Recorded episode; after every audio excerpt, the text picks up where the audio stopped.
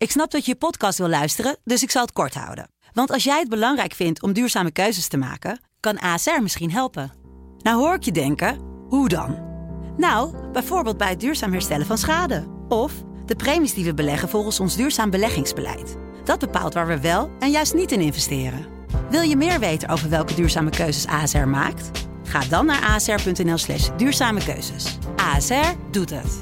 Zo, dan kan je nu lekker naar je podcast luisteren. Paternotte, die ook wel als de zoon van Pechtold wordt beschouwd. Dit is de politieke podcast van de Telegraaf. Terwijl de verantwoordelijke minister Cuba Libre zat te drinken op Curaçao in de zomer.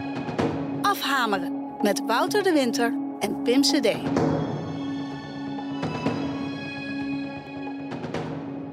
Ja, politiek commentator Wouter de Winter. Waar te beginnen, hè? Nou, beginnen maar even bij jou, want ik zit op een scherm te kijken naar jou. Want Ja, jij, hebt, eh, ja. jij bent schoolziek, eh, zie ik. Dus eh, Zo voelt het wel een beetje, ja. Ik wil heel graag naar, het, naar het Telegraaf komen om gezellig met jou die podcast op te nemen. Want wat is er weer veel gebeurd deze week. Maar ik ben getroffen door corona, zit een paar dagen thuis. Voel me aan zich wel prima. Maar goed, ik moet me natuurlijk wel gewoon aan de regels houden. ja, ja, zeker. Dus nou, nu weet je eens hoe het voelt, hè? Dit, is, dit was dus ik in, eh, in Texas een paar weken geleden, na 18 uur werken. En, en toen Ja. ook nog eens een uur met jou praten. En, eh, en jij zit nu op locatie in een, eh, ja, wat is het, een, een doorzoonwoning? Of waar, waar? Het nee, het is het, eh, het, het studeerkamertje van de familie CD, wat, waar iedereen eigenlijk spulletjes heeft gestald. En ik zelf nog het minst, omdat ik toch meestal gewoon op pad ben. Oké. Hey, maar Wouter... We kunnen nog wel ehm, wat eierdozen tegen de muur voor, de, voor, de, voor de toekomstige... Maar goed, Ac- akoestische, akoestische we situatie. gaan door. We mogen Hey, maar overigens niet te lang over futiliteiten praten van de luisteraars. Nou, ik vroeg, we ik vroeg me wel even af, Wouter, als het gaat over de Amerikaanse de midterms. Heb je dat nog intensief zitten volgen? Zeker, zeker. Ik was, eh, ik was dinsdag te gast bij, eh bij eh, Jinek en daarna naar huis gereden. En toen toch echt wel tot een uur of vier het proberen vol te houden. Omdat ik toch Americanofiel ben. En er gebeurde eigenlijk iets wat ik voor mezelf wel een beetje had verwacht. Namelijk dat iedereen zich wel heel erg gek had laten maken door de peilingen die allemaal een bepaalde kant zouden opwijzen. En dan blijkt toch dat mensen eh, ja, iets anders hebben eh, ge- gestemd eh, voor, voor een gedeelte dan verwacht werd. En dat is omdat in Amerika ook heel veel peilingen ook worden gedaan, maar ook vervolgens verspreid door belanghebbende campagneteams. Dus dan zie je dat sommige kandidaten het ineens best een paar procent beter doen dan hun tegenstander. En dan kijk je naar wie de, de maker is van zo'n peiling en denk je, oh ja, dat is niet, niet heel erg verbazingwekkend. Ehm, en, en nu blijkt er toch iets anders te zijn uitgepakt, toch wat meer in, in balans en eigenlijk wel een eh, soort semi-overwinning voor de democraten als je eh, er niet in slaagt om, eh, om de zittende president een, eh, een zware slag toe te brengen. Dus, en ik volg het nog steeds overigens, want eh, Arizona en Nevada, dat komt eh, dit weekend. En dan Ja, weten we ja. wie de Senaat eh, beheerst. En als er weer een Supreme Court nominee moet komen, is het natuurlijk wel interessant ook weer. Ja. Hey, en als het over Trump gaat, hè, ehm, denk je dat hij definitief opgaat voor het eh, presidentschap? Of, of is zijn populariteit nu toch een beetje tanen omdat deze uitslagen misschien ook iets tegenvielen? Nou, dat, het grappige dat ik daar, ik, eh, ook dat zat ik natuurlijk te volgen. En eh, ik zag daar gisteren een tweetje van voorbij komen, die ik heb, even heb gesaved. Omdat wat je eigenlijk een beetje zag gebeuren, ook met Joe Biden, eigenlijk al voor de zomer, van nou ja, Biden is wel klaar, want hij krijgt niks meer voor elkaar. Toen kreeg je in het najaar ineens een aantal flinke successen door, door het parlement heen, maar ook ja, eh, in den landen, zeg maar, van, eh, van de VS. En toen was hij weer de ge- gebraden haan. En nu is het weer... eh, is dat een goede uitdrukking? Oh, krijgen we daar Dat is een goede uitdrukking, over? ja, zeker. Verraden haantje. Eh, en, toen, en toen richting de verkiezingen zou het allemaal weer misgaan. En nu ligt, ligt zogenaamd Trump eraf. Maar ik heb hier nog een voorpagina van de New York Post voor mij. eh, van eh, 19 juli 2015. Toen had eh, Trump eh, de toenmalige eh, eh, senator John McCain, die, die oorlogsveteraan was en eh, nou heel hoog aangeschreven stond, had hij beledigd. En die had, hem had, had hij over gezegd, het is geen oorlogsheld. En Mhm. toen had de New York Post uitge- uitgepakt met, nou, ehm, Trump is wel klaar. En dan zie je een, eh ja, ik kan hem misschien aan jou nu laten zien, maar luisteraars niet. Niks. Het was, een, de- het was, het was eh, Donald Trump gemonteerd op een vlot in een oceaan met een haai op de achtergrond. Trump is toast after insult. McCain not a war hero. Ehm, als citaat. Mm. En dan met grote kop erbij, Don Voyage. Don Voyage. Niet Bon Voyage, maar Don van Ja, ja, ja, ja. Nou, en, eh, en kijk eens, eh, een jaar later werd hij president. Dus Ja, nee, exact, exact. we zullen zien. Nou ja, laten we het maar over de Nederlandse politiek eh, gaan hebben, Wouter. Want het was een pittig weekje, hè? oh, deze had je zo voorbereid. Nou, nee, de redactie, de redactie had die voorbereid voor je. Ja, de redactie had voorbereid. Zullen, zullen we heel even luisteren naar eh, Sofie Hermans? Want het is misschien wel, eh, wel leuk als introductie. Ja. We hebben daar in de fractie uitgebreid over gesproken. Een pittig gesprek, zoals ik zei. Wij kunnen als fractie, eh, ondanks een aantal bezwaren, de spreidingswet dragen. We hebben een pittig gesprek gevoerd. En we hebben het heel lang met Mark samen, met Mark Rutte als voorman van onze partij, gehad over eh, de instroom. En de zorgen, de grote zorgen die er in de VVD-fractie leven over die hoge aantallen. En dat die naar beneden moeten. Is uw positie houdbaar, eh, mevrouw Hermans? We hebben een pittig gesprek gehad. En eh, over allerlei onderdelen van het asielbeleid dat, dat op tafel ligt. En ik voel de volle steun van mijn Waar familie. moeten we aan denken dan? Wat, wat, wat kunt u beloven aan de achterban om die instroom te beperken? We hebben een pittig gesprek gehad. Ja, dat, weet ik, maar wat kunt u beloven? We hebben een, pit, ik, we hebben een pittig gesprek gehad. Ja, wat hiervan te vinden. Dit was een beetje de climax, hè? Na, eh, de, de, de, nou, het was geen crisis volgens eh, premier eh, Nee, en VVD-leider Mark Rutte. Die roept ook maar wat in deze tijd. Ehm, nee, weet je Pim, ik heb er een paar dagen over na zitten denken. Van wat heb, waar hebben we nou naar zitten kijken? En eh, ja, ik vraag ga ik trouwens ook aan Rutte stellen vanmiddag. Waar hebben we nou naar zitten kijken? Ik had toch de indruk, het is eigenlijk een circus geweest. Dat zagen we sowieso. Maar ook een toneelstuk. En een slecht geacteerd toneelstuk. Want je ziet dat het, eh, de VVD natuurlijk weer richting een congres gaat. Het vorige congres is een ramp eh, geworden. En men maakt zich zorgen over de instroom eh, eh, van migranten, van immigranten, van asielzoekers. eh, maar ook gezinshereniging, arbeidsmigratie. En, en die partij heeft gedacht van we moeten toch wat meer kleur op de wangen krijgen. En dan is het heel lastig om dat te doen op het moment dat je geconfronteerd wordt met hele heftige cijfers qua instroom. eh, en tegelijkertijd je handtekening moet gaan zetten onder een dwangwet die, waarvan je zeker weet dat een deel van de achterban die gewoon niet trekt. Omdat de lokale democratie eh, opzij wordt gezet en, en allerlei verschillende eh, volksvertegenwoordigers, maar ook bestuurders in, in, in het land dus wethouders en burgemeesters in, eh, eh, in de verschillende dorpen, steden en gemeenten eh, daarop zullen worden aangesproken. En nou ja, we zagen daar al in het congres, als het ging over stikstof, al heel veel georganiseerd, geor- succesvol georganiseerd verzet over optreden. Nu gaat het om, om, om, om asielzoekers en de huisvesting daarvan. En men heeft het idee dat men eh, totaal niet meer in control is en überhaupt nog iets aan de achterban eh, kan laten zien. Ook natuurlijk omdat men eh, in het gevangen zit met de coalitie van D66, CDA en ChristenUnie. En dus is het dan in dit soort tijden interessant om er ook voor je achterban te zijn. Of in ieder geval die indruk te wekken. Hè, zoals Wopke Hoekstra dat heeft gedaan in de zomer met dat interview. Waarin hij ineens toch een signaal liet horen waar zijn partij naar snakte. En in ieder geval de lokale eh, en regionale bestuurders van het CDA. Omdat die het idee hadden van Den Haag is totaal niet meer aangehaakt bij het sentiment in het land. De VVD heeft nu geprobeerd om ook iets uit te stralen van de fractie luistert wel naar eh, de achterban in plaats van eh, gaat stug door met het verdedigen van compromissen. Dat is op zich niet een verkeerde ontwikkeling, omdat de VVD-fractie de afgelopen jaren veel te lang en veel te vaak als stempelmachine heeft gefungeerd. Dus dat men dat, die kleur op de wangen zoekt, vind ik niet zo vreemd en ook wel wenselijk. Maar als je dan ziet wie dan die kleur op de wangen eh, ja, erop moet retoucheren, zullen we maar zeggen. Eh, Sophie Hermans, die, die ja, een beetje verontwaardigd, bozig staat te oreren. Mark, we hebben Mark toegesproken en we hebben grote zorgen. Dit zijn mensen, Mark en Sophie, die dagelijks met elkaar communiceren over van alles en nog wat. Die in het kernteam Mm. zitten van de VVD. Die de hele tijd eh, de horloges in de top van de partij gelijk aan het zetten zijn over de zorgen in de fractie. De, dan is de indruk, is er dan niet in dat kernteam, in die top van de partij, over dit probleem gesproken? Kan me haast niet voorstellen. Kan me ook haast niet voorstellen dat als de zorgen er zijn in de VVD, dat die dan ook niet in het kernteam besproken worden. Bijvoorbeeld door de fractievoorzitter van, eh, van de VVD, maar ook andere mensen die daarbij aanwezig zijn. Eh, of is dit allemaal bedoeld, en ik neig om dat toch vooral te veronderstellen, om in ieder geval aan de buitenwacht duidelijk te maken dat er eh, hierover zorgen leven. Want je hoeft Rutte om de zorgen over te brengen echt niet naar de Kamer te roepen, want je spreekt hem immers elke dag. Ja, maar is het dan geslaagd, die opzet, om de achterban te laten weten dat het ze toch menens is met asiel? Want uiteindelijk is de chaotische dinsdag eh, verlopen en zijn er Ja. misschien meer krassen opgelopen dan dat er Ja. kordaat VVD-schap is getoond. Nou ja, je, hoor, je hoorde her en der ook wel wat, wat gefluister over strategie. En dat de strategie had gewerkt. Want kijk eens wat een circus het eigenlijk allemaal werd.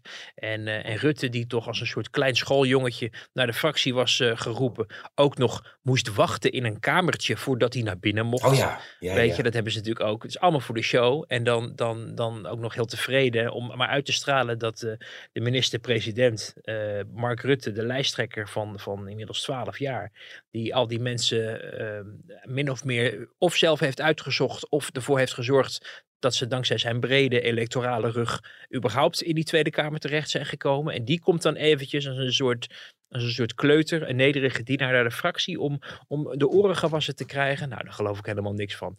Eh, en zo eindigde die vergadering natuurlijk ook niet. Hè. Het is eigenlijk nauwelijks meer over die dwangwet gegaan. Er is eh, vooral over de spreiding eh, gesproken. En Rutte heeft duidelijk gemaakt van ja, als jullie voet bij stuk houden en je blijven verzetten en hier eh, het misschien wel onmogelijke eh, eh, vragen, dan is het het einde van de coalitie. En dat kunnen we ons niet permitteren in deze tijd met, met Nee. Oekraïne, met de oorlog op de, in, in- binnen Europa en alle andere ellende die, die ons land momenteel treft.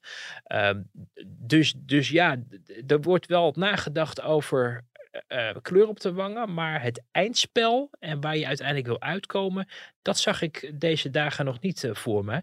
En het eindigde daardoor dus ook echt in een toch wat pijnlijke sessie, waarin Rutte nog maar weer eens zei dat hij eigenlijk de leider niet is. Wat ook weer een hele merkwaardige eh, manifestatie was, omdat eh, al die Kamerleden in koor zeiden dat hij wel de leider was. Ja, Maar hij zegt ja. dan, nee, leiders zijn uit de bange jaren 40, 45 of zo. Maar het is allemaal amateuristisch, rommelig, paniekerig verlopen. En dan vervolgens zo'n optreden van, van eh, Sophie Hermans, die natuurlijk al niet heel erg tot de verbeelding spreekt, waarvan vriend en vijand concluderen, het is een slimme en een aardige vrouw, maar ze is voor deze plek niet geschikt. Je moet een boegbeeld zijn. We hadden ook in de krant een portret over haar met het met het a- woord boegbeeld tussen aanhalingstekens. Omdat ze is eigenlijk geen boegbeeld. Maar ze zit wel op die plek. Eh, en, en staat dan wild om zich heen. Herhaalt een soort ingestudeerde tekst van het was een pittig gesprek. Eh, zich niet realiserend dat wij waren live, maar ook hè, bij, bij de collega's eh, van de televisie en ook van de radio worden, wordt zo'n hele persconferentie of opgenomen of in grote delen uitgezonden eh, of, of live uitgezonden zelfs, waardoor de, de, de herhaling van de boodschap een pittig gesprek ja, een soort ja, echt potsierlijk was geworden, omdat het zo ingestudeerd leek. En echte substantiële antwoorden op vragen wat wil u dan precies en wat heeft de minister-president toegezegd, niet kwamen. Nee, nog even over die, eh, die dinsdag, hoe die dan eh, verliep. Daar heb je ook een eh, zeer vermakelijke in het vizier over geschreven. Ga dat lezen, mensen, in de krant van de deze krant, vrijdag. vrijdag. Ja, ja, ja, deze Ja. vrijdag. Dat is omdat ook is- een kleine rol voor onze eh, geachte host Pim CD is weggelegd. Ja, nou, en, en ook cameraman eh Laurens Sawyer, eh, uiteraard. Ja. Nou, dat is misschien wel leuk om dat anekdotisch een beetje uit de doeken te doen. Hè? Want het was op een gegeven moment op die dinsdagochtend dat wij daar allemaal aanwezig waren. En jij ook nog benadrukte van. Ja, wij, wij hebben bij de Telegraaf natuurlijk de mogelijkheid om gewoon. eh, dat is dan een live view, een rugzak. Waarmee je een live verbinding eh, kunt maken. En eigenlijk gewoon alles op de site eh, ja, rechtstreeks kunt streamen.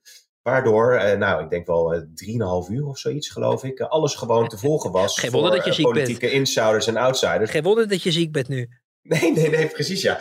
Maar één scène die in jou in het vizier is beschreven. En wat ook wel een opmerkelijk moment was, was op een gegeven moment, Rutte, daar hebben we het later nog wel even over, maar die was eerder al naar buiten gekomen. En die had gezegd van nou, we maken ons vooral bij de VVD zorgen over de, eh, de toestroom eh, van eh, de migratie. Nou, toen was het nog wachten over, is de VVD-fractie nou wel of niet akkoord met die spreidingswet? Nou, daar, dat was aan Sofie Hermans om dat uiteindelijk te vertellen. Maar daarvoor kwamen de andere Kamerleden eruit en die wilden dan eigenlijk daar niks over zeggen. Ja. En toen was er ook iemand en die had een hele originele manier gevonden om de vervelende pers te ontwijken. Luister maar. Met een volle mond. Sorry, Kunt u er iets over zeggen? Ging het er veel aan toe? sorry, ik heb een volle mond. Excuus ervoor, maar ik moet bij de woordvoerder zijn. Ja, waarom u wilt er niks over zeggen? U bent toch ook VVD? Was het wel goed overleg? Kunt u dat wel zeggen? Of heeft u daar ook een spreekverbod op? Ja, dit is een beetje het nieuwe telefoontje van deze. Iemand zegt het ook, hè? het is het nieuwe gefingeerde telefoongesprek. Een, een volle mond. Je propt wat, wat voedsel naar binnen. En dan zeg je, wauw, ik kom, ik kom wauw, woordvoerder. Maar dat Ja. is toch heel opmerkelijk, eh, Wouter. Want wat, ik, ik snap wel dat misschien eh, fractievoorzitter Sofie Hermans uiteindelijk moet zeggen... eh, ja, wat het besluit is, is, is van de Ja. fractie. Maar zou dat nou niet handiger Ja, het kunnen? is- Want het staat oogt allemaal natuurlijk- wel heel kwetsbaar natuurlijk. Ja, je staat natuurlijk voor joker. Eh, je snapt ook wel dat je niet met z'n allen misschien het woord kan voeren. Dus dat je daar wel afspraken over moet maken. Eh, het zijn meestal ook niet de grote sterren hè, die dit soort trucjes uithalen. Maar meer de, de backbenchers of de mensen die... ehm, nou ja, toch ook bang zijn dat als ze iets vervelends zeggen, dat hen dat wordt kwalijk genomen. Dat dat een verlenging van het Kamerlidmaatschap of een mooie plek in de partij natuurlijk eh, kan kosten. Dat is natuurlijk sowieso het probleem in deze hele kwestie. Hè? Dat ze aan het begin van de vergadering eh, eerst gaan vergaderen over het feit dat het is uitgelekt hoe er in de fractie over dit hele circus gedacht werd. En ook Ja. over papa Rutte die moest komen helpen. eh, hoe Sophie geen gezag heeft, Sophie Hermans. Ehm, allerlei zaken die naar buiten zijn gekomen, omdat er gelukkig nog mensen zijn in zo'n VVD-fractie die het ook niet langer meer kunnen aanzien en, en van hun hart geen moordkuil maken. Eh, tegelijkertijd zijn er genoeg mensen die voor het eerst hun eerste stappen zetten aan het Binnenhof eh, of in de partij, soms jong, soms wat senior, maar toch hopen het misschien niet maar bij één termijn te houden. Eh, en dan helpt het niet in de, in, om in een tijd van ophef en, en rumoer eh, en kwetsbaarheid van je partij om dan van je hart geen moordkuil te maken in het Nee. openbaar. Omdat mensen je dan daarop kunnen afrekenen. Ik heb ook wel mensen gesproken in het verleden, eh, of, of die in het verleden in de fractie hebben gezeten, die ook wel echt hebben aangegeven van, daar wordt keihard op, op, op teruggemapt. En je, wordt, je krijgt een, een vervelende portefeuille waar je over het woord mag voeren. Je, Hmm. je, je hele bestaan wordt eigenlijk geminimaliseerd op zo'n moment. Dus men kiest eieren voor zijn geld. Ik vind dat toch wel jammer en ook niet altijd even noodzakelijk. Ehm, ik snap dat je eh, die discipline moet hebben om op een gegeven moment iemand eh, het standpunt uit te laten leggen.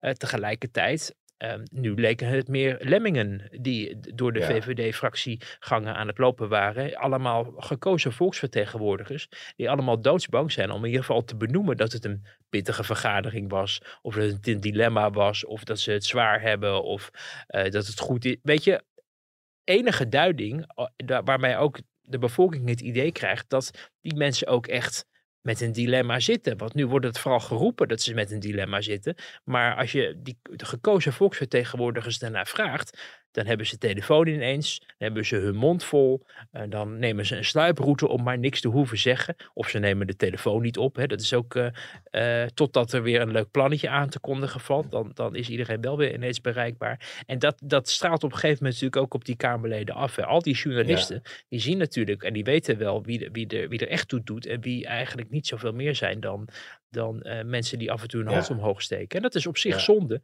voor een partij die kleur op de wangen zoekt.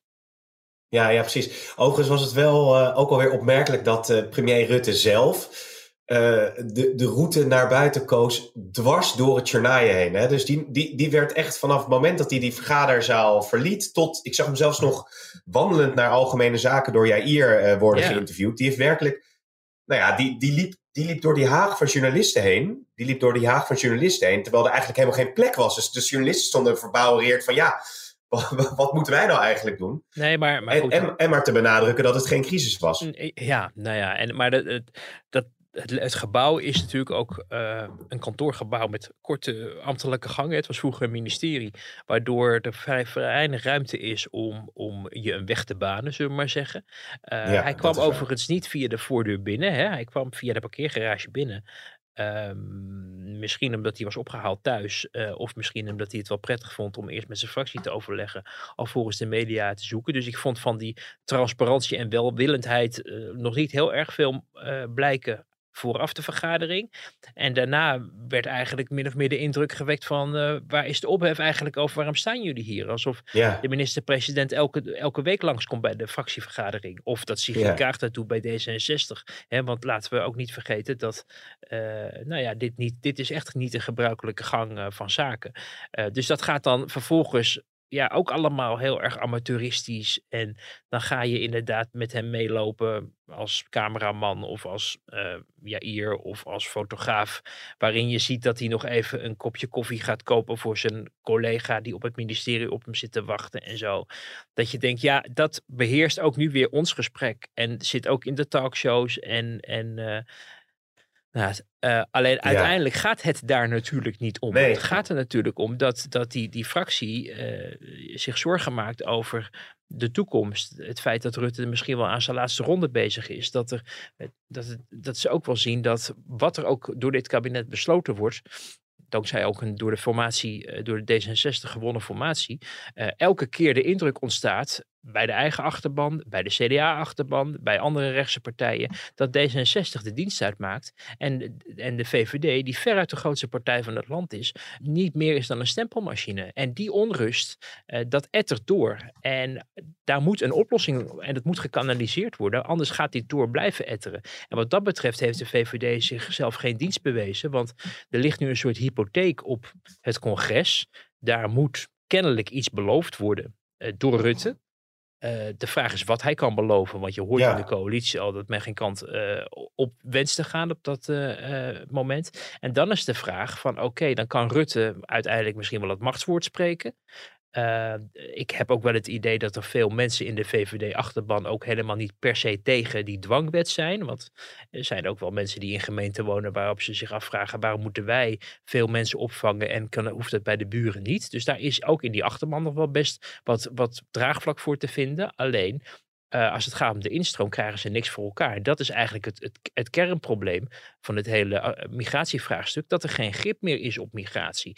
En daar kan Rutte ook, dat kan Rutte niet eens beloven op een congres. Dus dan, dan is misschien straks het machtswoord gesproken. Of dan heeft hij nog een beroep gedaan om, om, om de verantwoordelijkheid in deze oorlogstijd. Maar dan sta je volgende week of eind november weer buiten. En dan is er eigenlijk niet zoveel veranderd. En dat gaat de kiezer natuurlijk ook onthouden. Ja, want uh, leuk, er zijn weer veel uh, vragen binnengekomen. Hè? Het, was niet, het is niet eens een vragenuurtje in deze afhameren. We hebben gezegd dat de vragen gesteld mogen worden. Nou, er zijn er weer heel wat uh, binnengekomen. En één punt wat inderdaad terugkeert, is een vraag ook van Wouter Hoppenbrouw. Van ja, wat kun je nou als VVD of als kabinet doen om die immigratie ja, toch, toch iets te beteugelen? En er wordt steeds gewezen naar Denemarken. Er wordt steeds gezegd Mhm. van ja, maar als het nou doen zoals Deen, de Denen het Ja. doen, het is ook sociaal de, de, de sociaal-democraten die daar volgens mij de dienst uitmaken. Ja, Ja, dan Nou kan je het misschien die hebben wat meer in betere banen leiden. ook een opt-out uh, regeling uh, bedongen destijds. Ik meen bij de bij een of ander verdrag of de toetreding, dat weet ik even niet uit mijn hoofd. Maar um, uh, voor, voor Denemarken gelden er dan weer andere regels dan voor ons. Betekent niet dat we die regels niet kunnen aanpassen. Hè? Dat wordt nu, en dat is, dat is het, lastige probleem. Uh, D66 hecht heel erg aan die verdragen die afgesloten zijn. Totdat overigens er een energieverdrag opgezegd moet worden. Dat Rob Jette, de D66-minister voor Klimaat, in de weg zit. Want dan is het uh, binnen een zucht gebeurd. Uh, dus je kan wel ja. verdragen opzeggen. En, eens, en, en zelfs zonder dat daar kennelijk enorme consequenties uh, aan verbonden zijn. Uh, maar daar moet ook een wil voor zijn. Hè? De internationale rechtsorde, solidariteit spelen daar een rol, een rol bij. Um, en, en het gaat dus op een gegeven moment om ook het eerlijke gesprek met elkaar aan te gaan. Van oké, okay, we hebben hier wel een verdrag voor afgesloten, maar hebben wij nog steeds um, vertrouwen in dat dat verdrag uh, past bij de uitdagingen van deze tijd? Of moeten we dat verdrag misschien aanpassen of opzeggen ultimo? En wat hebben we daarvoor nodig? Nou, we weten dat uh, Gert Leers, de minister uh, voor asiel in Rutte 1, notabene, dat dus nog door de PVV werd gedoogd en wat een heel stevig immigratiebeleid voorstond, toch telkens maanden van een koude kermis terugkwam uit Europa of uit andere internationale gremia om iets te doen uh, of die verdragen dusdanig aan te passen dat Nederland zich daar beter in zou kunnen vinden. Dus dat was ook een frustratie van de PVV destijds, die meededen daarom, maar ook zagen dat Leers echt wel zijn best deed, uh, maar gewoon weinig voor elkaar kon krijgen, omdat ja, je meestal dat soort afspraken niet in je eentje uh, kan opleggen, maar daar ook uh, ja, uh, Europese bondgenoten voor nodig hebt. Nou, Duitsland ja. weten we hoe die in het immigratiedossier staan. Dat is eerder uh, hè, weer Schaffendas en, en kom maar binnen met je knecht. Uh, dat was, ja, ja. Hoe kom ik daar Het nou is weer bijna bij? Sinterklaas, Met trouwens. De, Sinterklaasboot schijnt gezonken te zijn. Hè? Het leidt tot Oh, echt een oh, schokgolf onder, onder kinderen. Dat Ja. iedereen zich nu afvraagt of het wel goed komt met Sinterklaas en de Pieten. Ja, en eh, dat tegelijk, terzijde, zeg ik dan. Hè? Ja, en, en tegelijkertijd heb je bijvoorbeeld Frankrijk, eh, dat wel ziet dat er ehm, ehm, uitdagingen zijn, maar dan vooral vanuit het, vanuit het Afrikaanse deel van de wereld. Namelijk dat daar een Mm. heleboel mensen eh, zijn en dat die bevolking groeit en dat die bevolking op een gegeven moment niet meer, ook, ook vanwege bijvoorbeeld klimaatproblemen, overstromingen, droogte, eh, hun heil elders zullen gaan zoeken. En Sibrand Buma heeft al jaren geleden, van het CDA jaren geleden al over gewaarschuwd van dit is een, een, een accident waiting, of een disaster waiting to happen eigenlijk. Eh, en, en dus heeft eh, Rutte ook een tijdje gedacht van we moeten dat migratieprobleem met de Fransen eh, gaan oplossen en niet zozeer met de Duitsers. Maar goed, er is natuurlijk corona geweest, er is van alles gebeurd in de wereld sindsdien, de oorlog in Oekraïne ook. Dus dat heeft allemaal wat minder prioriteit eh, gekregen. Uh, maar toch uiteindelijk ontkom je denk ik niet aan uh, eigenlijk twee dingen. Dus toch echt kijken van zijn de verdragen nog, nog houdbaar en werkbaar anno 2022 met de uitdagingen waar ons land voor staat. En durf daar ook het eerlijke gesprek over aan te gaan in plaats van je te verschuilen achter het feit dat een, een verdrag nou eenmaal een soort al, om, allesomvattende wet is waar je nooit meer iets van mag vinden of iets aan mag veranderen. Uh, want uiteindelijk zal ook een rechter kijken naar de verdragen waar Nederlandse handtekening onder gezet heeft en daar ook op oordelen. Dus je kan in Den Haag dan wel weer van alles verzinnen. Maar als dat uiteindelijk bij de rechter niet stand houdt, dan heb je er niks aan, behalve dat je misschien uh, uh, wat tijd koopt. En het tweede ding is toch, toch ook inderdaad, en het ligt een beetje in het verlengde daarvan, kijken of je ja, de eigen stokpaardjes niet Um, ja, ook maar eens aan moet, moet, van moet bekijken of die niet aan een renovatie uh, proces uh, moeten worden blootgesteld. Hè. De ChristenUnie eh, mag zich graag als gezinspartij profileren. Dat was ook de reden waarom het congres ook heel erg werd gezegd van hoe kunnen wij als ChristenUnie uh, gezinsmigratie, hè, het hier naartoe, het gezinsherenigingen uh, bemoeilijken met die asieldeal ja. er in augustus was gesloten. Uh, omdat wij toch tot in de kern vinden dat dat uh, ja, een van de belangrijke dingen is die er moet kunnen gebeuren. Uh, maar ja, als je ziet welke problemen dat op dit moment oplevert, is ook, het hoeft ook helemaal niet zo te zijn dat je dat tot in de eeuwigheid uh, op, een, op, een, op een andere route inslaat. Het kan ook een tijdelijk iets zijn. Nou, ze doen nu iets tijdelijks door mensen zo lang mogelijk buiten de grenzen te houden tot het niet anders meer kan en ze dan naar binnen te, halen. Daardoor verlicht je voor de korte termijn de druk op, op de, de asielketen een beetje. Maar je zoekt natuurlijk iets wat, wat, wat duurzamer is. En ja, dat moeilijke gesprek zouden ook de leider van de ChristenUnie met de achterban moeten aangaan. Maar die hebben zoiets van, nou ja, het is meer een VVD-probleem. Zij moeten maar leveren. Uh, zij staan er ook goed voor, de, de ChristenUnie en de peilingen. Een congres heeft ook wel het idee dat ze goed bezig zijn, volgens mij, in de partijtop op het moment dat ze uh, ook die partij weer weten te overtuigen en tegelijkertijd gelijk de blokkade opwerpen op het moment dat de VVD zegt, kunnen we niet nog wat uh, veranderen? Dat zag je rond, zelfs rond het, um, uh, rond het gesprek wat Rutte met de fractie had, hè, was Segers elders in het gebouw aan het ver verklaren ja. dat het toch echt niets ging veranderen. Uh, en ja, uiteindelijk moeten ze het met elkaar uh, gaan oplossen in die coalitie. En anders uh, is het vroeg of laat wel tijd voor verkiezingen. En de vraag is wat, wat je dan bereikt. Hè? Want dan, dan um, is, ja, is, er, is er eigenlijk ja, ook weer ruimte voor andere partijen die een, een bijkans nog strengere of stevige koers voorstaan rond dit onderwerp. Die zullen groeien waardoor het moeilijker wordt om coalities te vormen, waardoor het uiteindelijk ook lastiger wordt voor de partijen die nu zo tegenstribbelen uh, met betrekking tot het aanpakken van de instroom, ook minder kans is dat zij hun eigen idealen op andere terreinen gerealiseerd krijgen. Als mensen naar de flanken wegvluchten, omdat ze denken daar wordt nog wel geleverd, wat we overigens maar moeten zien, maar in het midden wordt het steeds rustiger, dan is het ook voor een partij als D66 uh, kwaad kersen eten, want die zullen voor alle dingen die zij belangrijk vinden, Uh, niet meer de welwillendheid van een grote partij op rechts kunnen bereiken. Ze zijn overigens al bezig uh,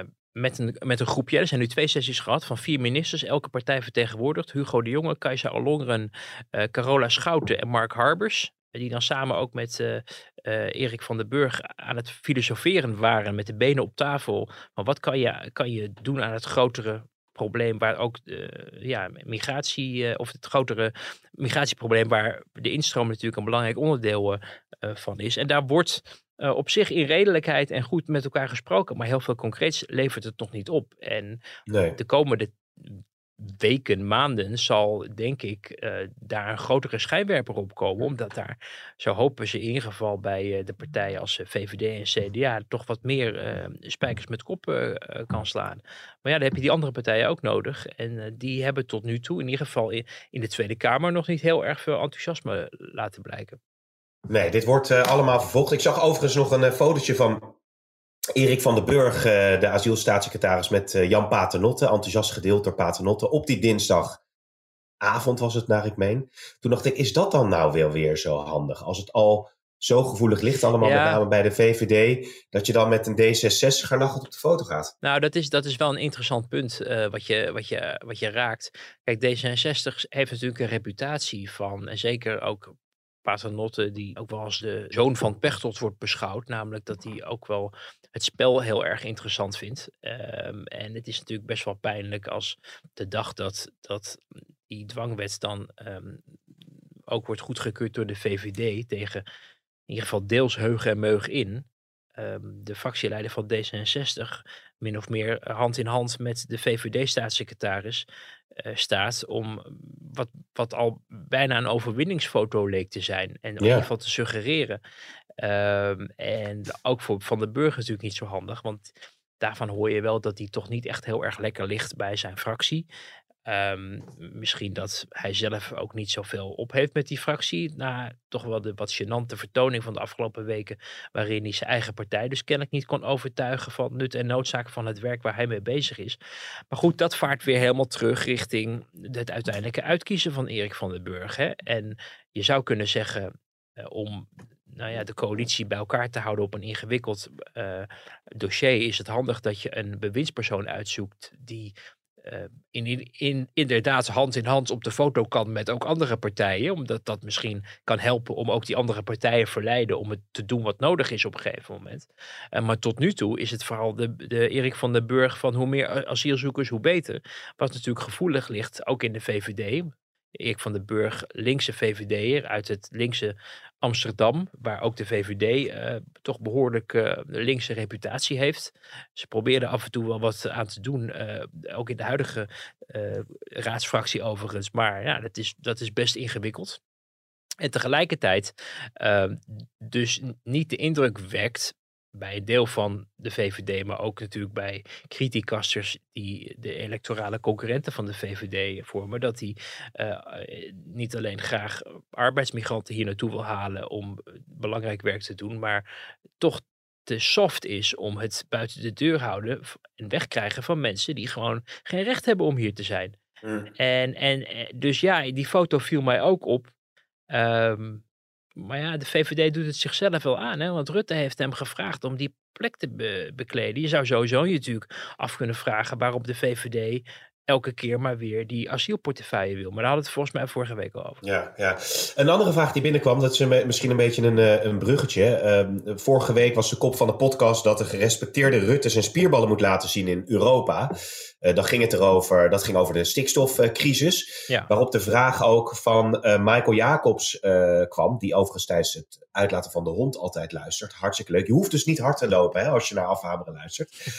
maar die zei van ja, dan ga je misschien een beetje voorbij aan het feit dat het kabinet, dat de kabinetten Rutte ook wel jarenlang met allerlei schijnoplossingen hebben geprobeerd om, ja, om, om, om maar weg te kijken van de Zeker. Pro- problemen die er spelen op stikstof. Ja, maar dat, ik vond dat ook een interessante vraag. Omdat dat, dat is in ieder geval niet iets wat ik heb bedoeld te zeggen. Want dat daar actie op moet worden ondernomen, al is het maar vanwege het feit dat de rechter dat ook verlangt, eh, dat kan je niet opzij zetten. Dus je zal, je zal moeten ingrijpen, je zal eh, moeten zorgen dat die stikstofdepositie omlaag gaat. De vraag is tijdspad en, en nou ja, eh, Remkes heeft natuurlijk ook gezegd, niemand is gehouden aan het onhaalbare.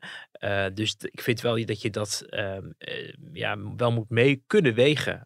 Ook als zelfstandige, soevereine regering in het beleid wat je, wat je maakt. Betekent niet dat je uh, zegt van nou geef ons maar weer alle ruimte en Europa en laat ons maar een beetje aanklooien. Nee, natuurlijk mag je daar scherp op zijn, want we verwachten ook van de Europese Commissie dat die scherp zijn op landen die op andere vlakken, bijvoorbeeld op, op de nou ja, mensenrechten, vrije corruptie. media, corruptie, LHBTI-rechten in, in het Oost-Europa, dat de, dat de Commissie daar scherp aan de wind probeert te zeilen.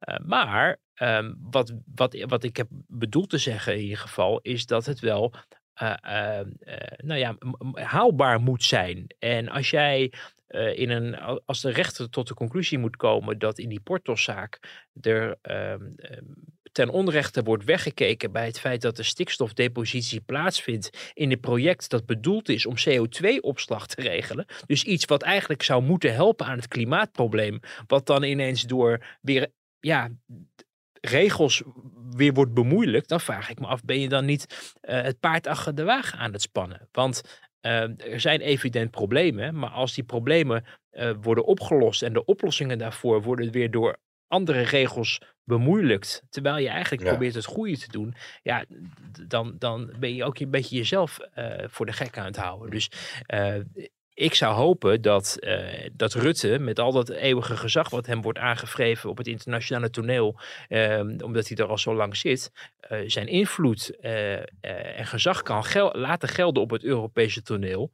Om in geval die redelijkheid overeind te houden. Dus dat niet het onmogelijke gevraagd wordt. Ehm, van, van, van een land, van een regering, van een bevolking. en dat lijkt mij een stuk um, effectievere tijdsbesteding dan koekjes eten bij een VVD-fractie om, om ja, voor de sier maar even uh, toughness uit te stralen. Of ja. met je kaplaasje door een boerenstal te lopen en een koe te aaien, omdat je zo onzichtbaar was op het stikstofdossier. Terwijl de verantwoordelijke minister Cuba Libre zat te drinken op Curaçao in de zomer. Weet je, ja. dat, dat zijn de dingen waarvan ik denk, nou, um, um, ieder, uh, laat iedereen doen waar hij goed in is.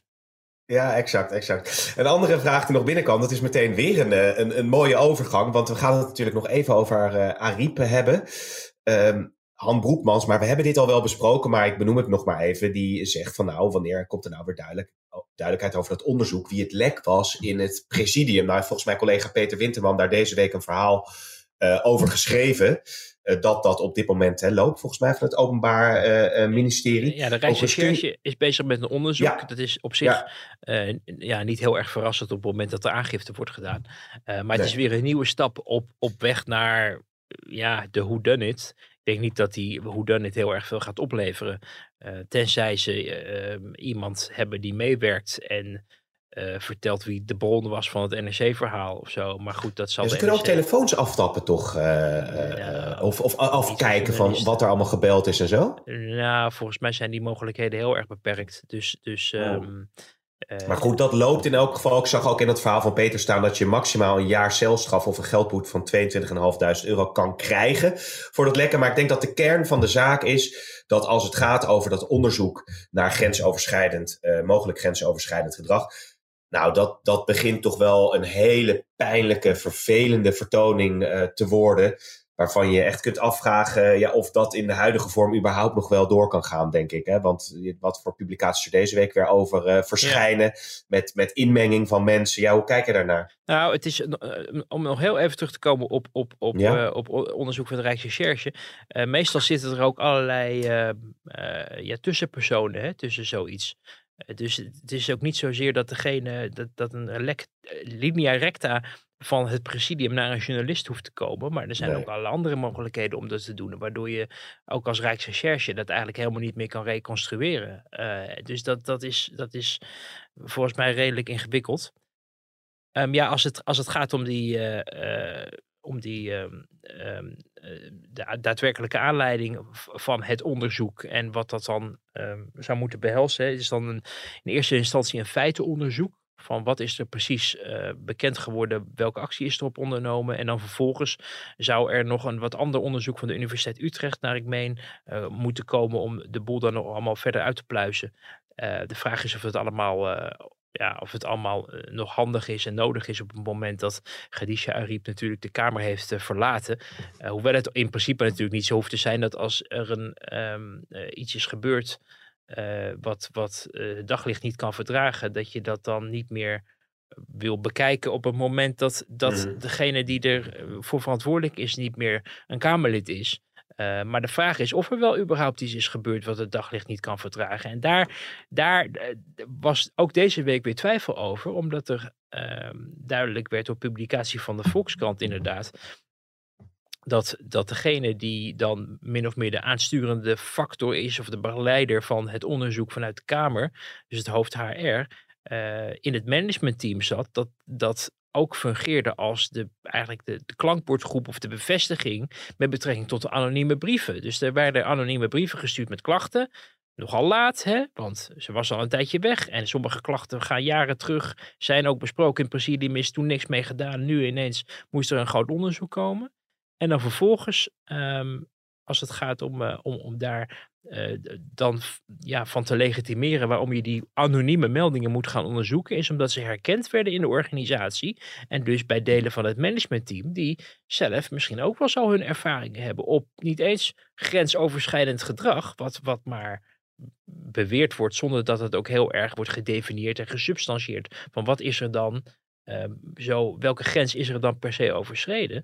Eh, maar veel meer ook wel kan gaan om het, om het vereffenen van rekeningen. En als jij rondloopt in de Kamer en je spreekt verschillende mensen uit een ambtelijke organisatie die ook met Khadija Ariep hebben gewerkt, dan hoor je bij, bij veel medewerkers eigenlijk met veel enthousiasme en respect dat er over haar gesproken wordt. En inderdaad, in het wat hogere kader, sommige mensen die al het toneel hebben moeten verlaten en die nu eh, ja, comfortabel met, met afkoopsommen of, of met andere banen een leven elders leiden, dat af en toe ook niet kunnen laten om via Twitter nog even eh, Ja. iets gemeens te sturen over wat hun ervaringen was met Ariep. Maar ja, Ariep die begon die klus, we hebben het hier al vaak over gehad, hè? die moest de boel reorganiseren.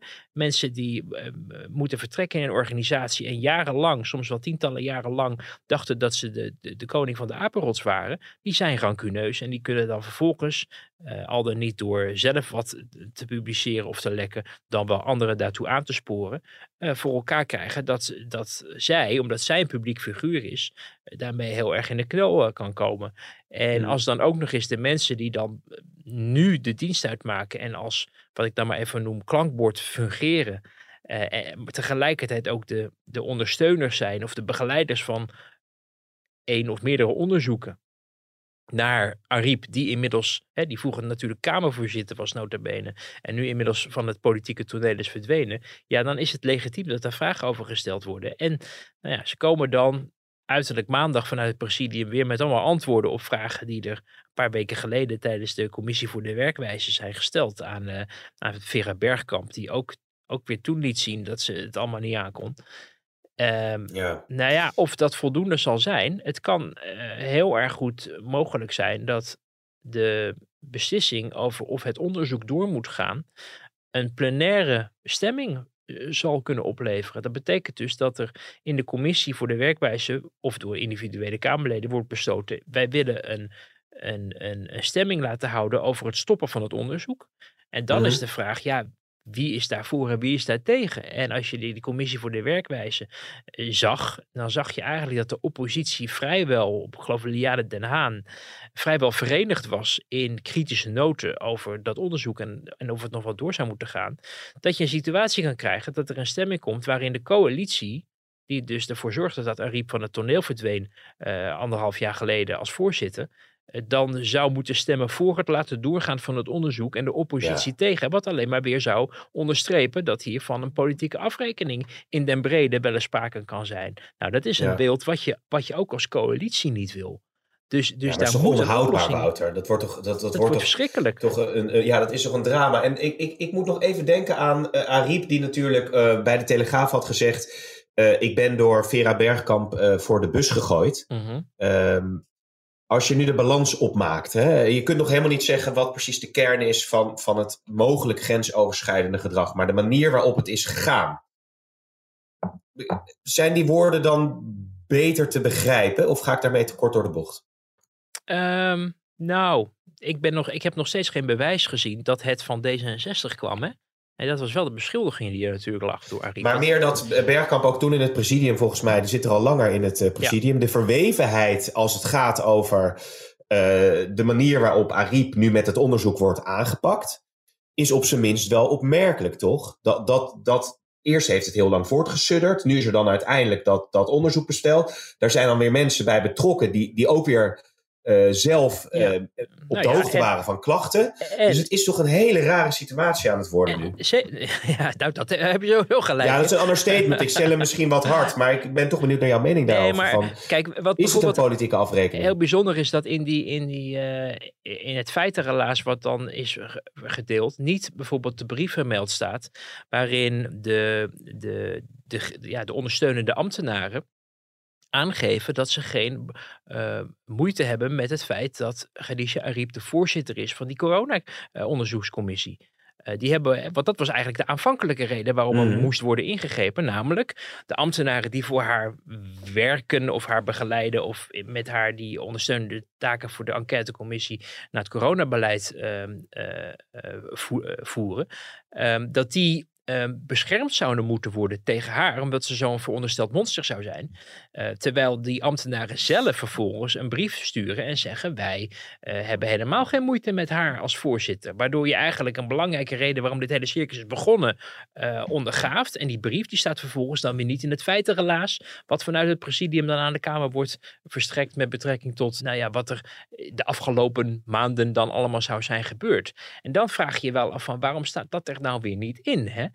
Um, ik weet dat het tussen uh, Khadija Ariep en Vera Bergkamp al heel lang niet goed ging. Ook al voordat Vera Bergkamp uh, voorzitter werd hè, in het vorige presidium, waren dat ook niet de grootste vriendinnen. Het was trouwens niet alleen in. Madeleine van Toorburg van het CDA zat toen ook nog in. En dat was ook niet gezellig met uh, Khadija Ariep. Als je mensen uit die tijd ook spreekt, dan hoor je dat ook dat dat altijd al water en vuur is geweest. En nou ja, op het moment dat degene die je al die tijd niet hebt vertrouwd en waar je niet lekker mee door een deur kan, vervolgens uh, via een deal met de VVD tot voorzitter wordt gekroond, dan zal dat de onderlinge verhouding zeker niet verbeteren. En is de eerste reactie op het moment dat je uh, ziet dat jouw opvolger een onderzoek naar jou laat instellen, zonder dat je weet wat je eigenlijk gedaan hebt en wie dan geklaagd zou hebben, dan ga je wild om je heen slaan. Uh, nou ja, dat is, uh, dat is eigenlijk denk ik ook wel wat er gebeurd is. Wat niet betekent automatisch dat D66 het lek is. Maar wat wel aangeeft waarom de spanning zo hoog is opgelopen. En je ook ziet dat de Kamer eigenlijk geen goed gremium of, of apparaat heeft om dit op een goede manier eh, te begeleiden. Uh, want er kunnen dus anonieme brieven komen over in dit geval de voormalige voorzitter, maar het kan ook een ander Kamerlid zijn. En dat kan, als het maar stevige taal is en het wordt door paar mensen die wellicht belanghebbenden zijn, de top van de Kamerorganisatie, herkent, dan heb je een onderzoek aan je broek waar je eigenlijk je niet tegen kan verdedigen. En terwijl ik dit allemaal zeg, uh, zie ik dat de verbinding met Pim is uh, weggevallen.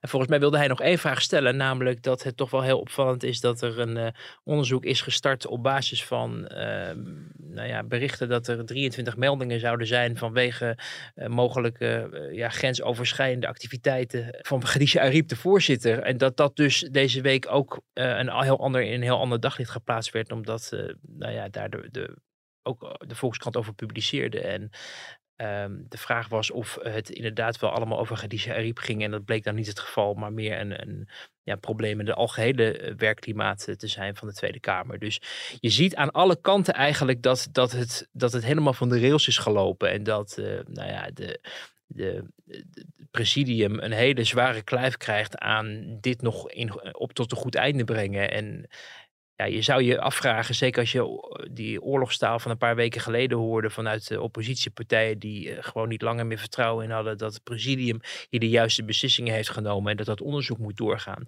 Dat dit uh, uh, ja, verhaal nog steeds heel pijnlijk kan gaan aflopen en ook wel met gevolgen voor het presidium, want die staan een koers voor die eigenlijk niet wordt gedeeld door een aanzienlijk deel van de Kamer. Hoewel ik ook afgelopen weekend wel hoorde dat er verdeeldheid zou zijn in het presidium. Dus van de unanimiteit eh, die er eerst bestond, namelijk dat onderzoek moet er komen en dat moeten we ook doorzetten, dat daar over getwijfeld werd. Ook omdat er uh, ja, verschillende fracties bij hun vertegenwoordiging in het presidium weliswaar niet vroegen wat zijn jullie aan het doen, maar wel duidelijk maakten wij vinden dat dit, hè, wij vinden als fractie dat dit niet meer een goed idee is om het op deze manier door te zetten. En dan is de vraag of een presidiumlid dan autonoom blijft opereren uh, en dan de rest van de collega's blijft steunen. Of misschien op een gegeven moment ook zegt van uh, ik, ik vind dit niet langer meer een goed idee. Hè? En in zekere zin heeft uh, Vera Bergkamp natuurlijk ook uit het presidium gelekt, omdat zij heeft gezegd dat de besluitvorming unaniem was verlopen.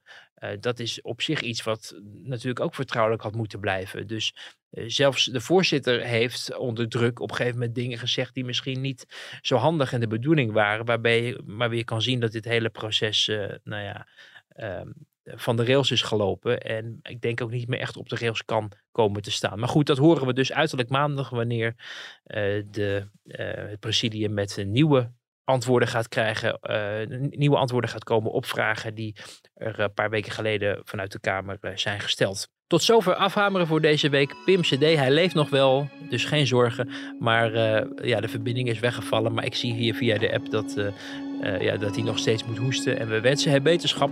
want volgende week zou hij naar Qatar gaan. en proberen ook nog volgende week een podcast met hem in Qatar. Dus weer op locatie. Dus nou, fingers crossed te maken. over ook een beetje hoe het daar gaat. En of hij Connie Helder al heeft gespot. Die daar het Nederlandse elftal gaat toejuichen. Tot volgende week.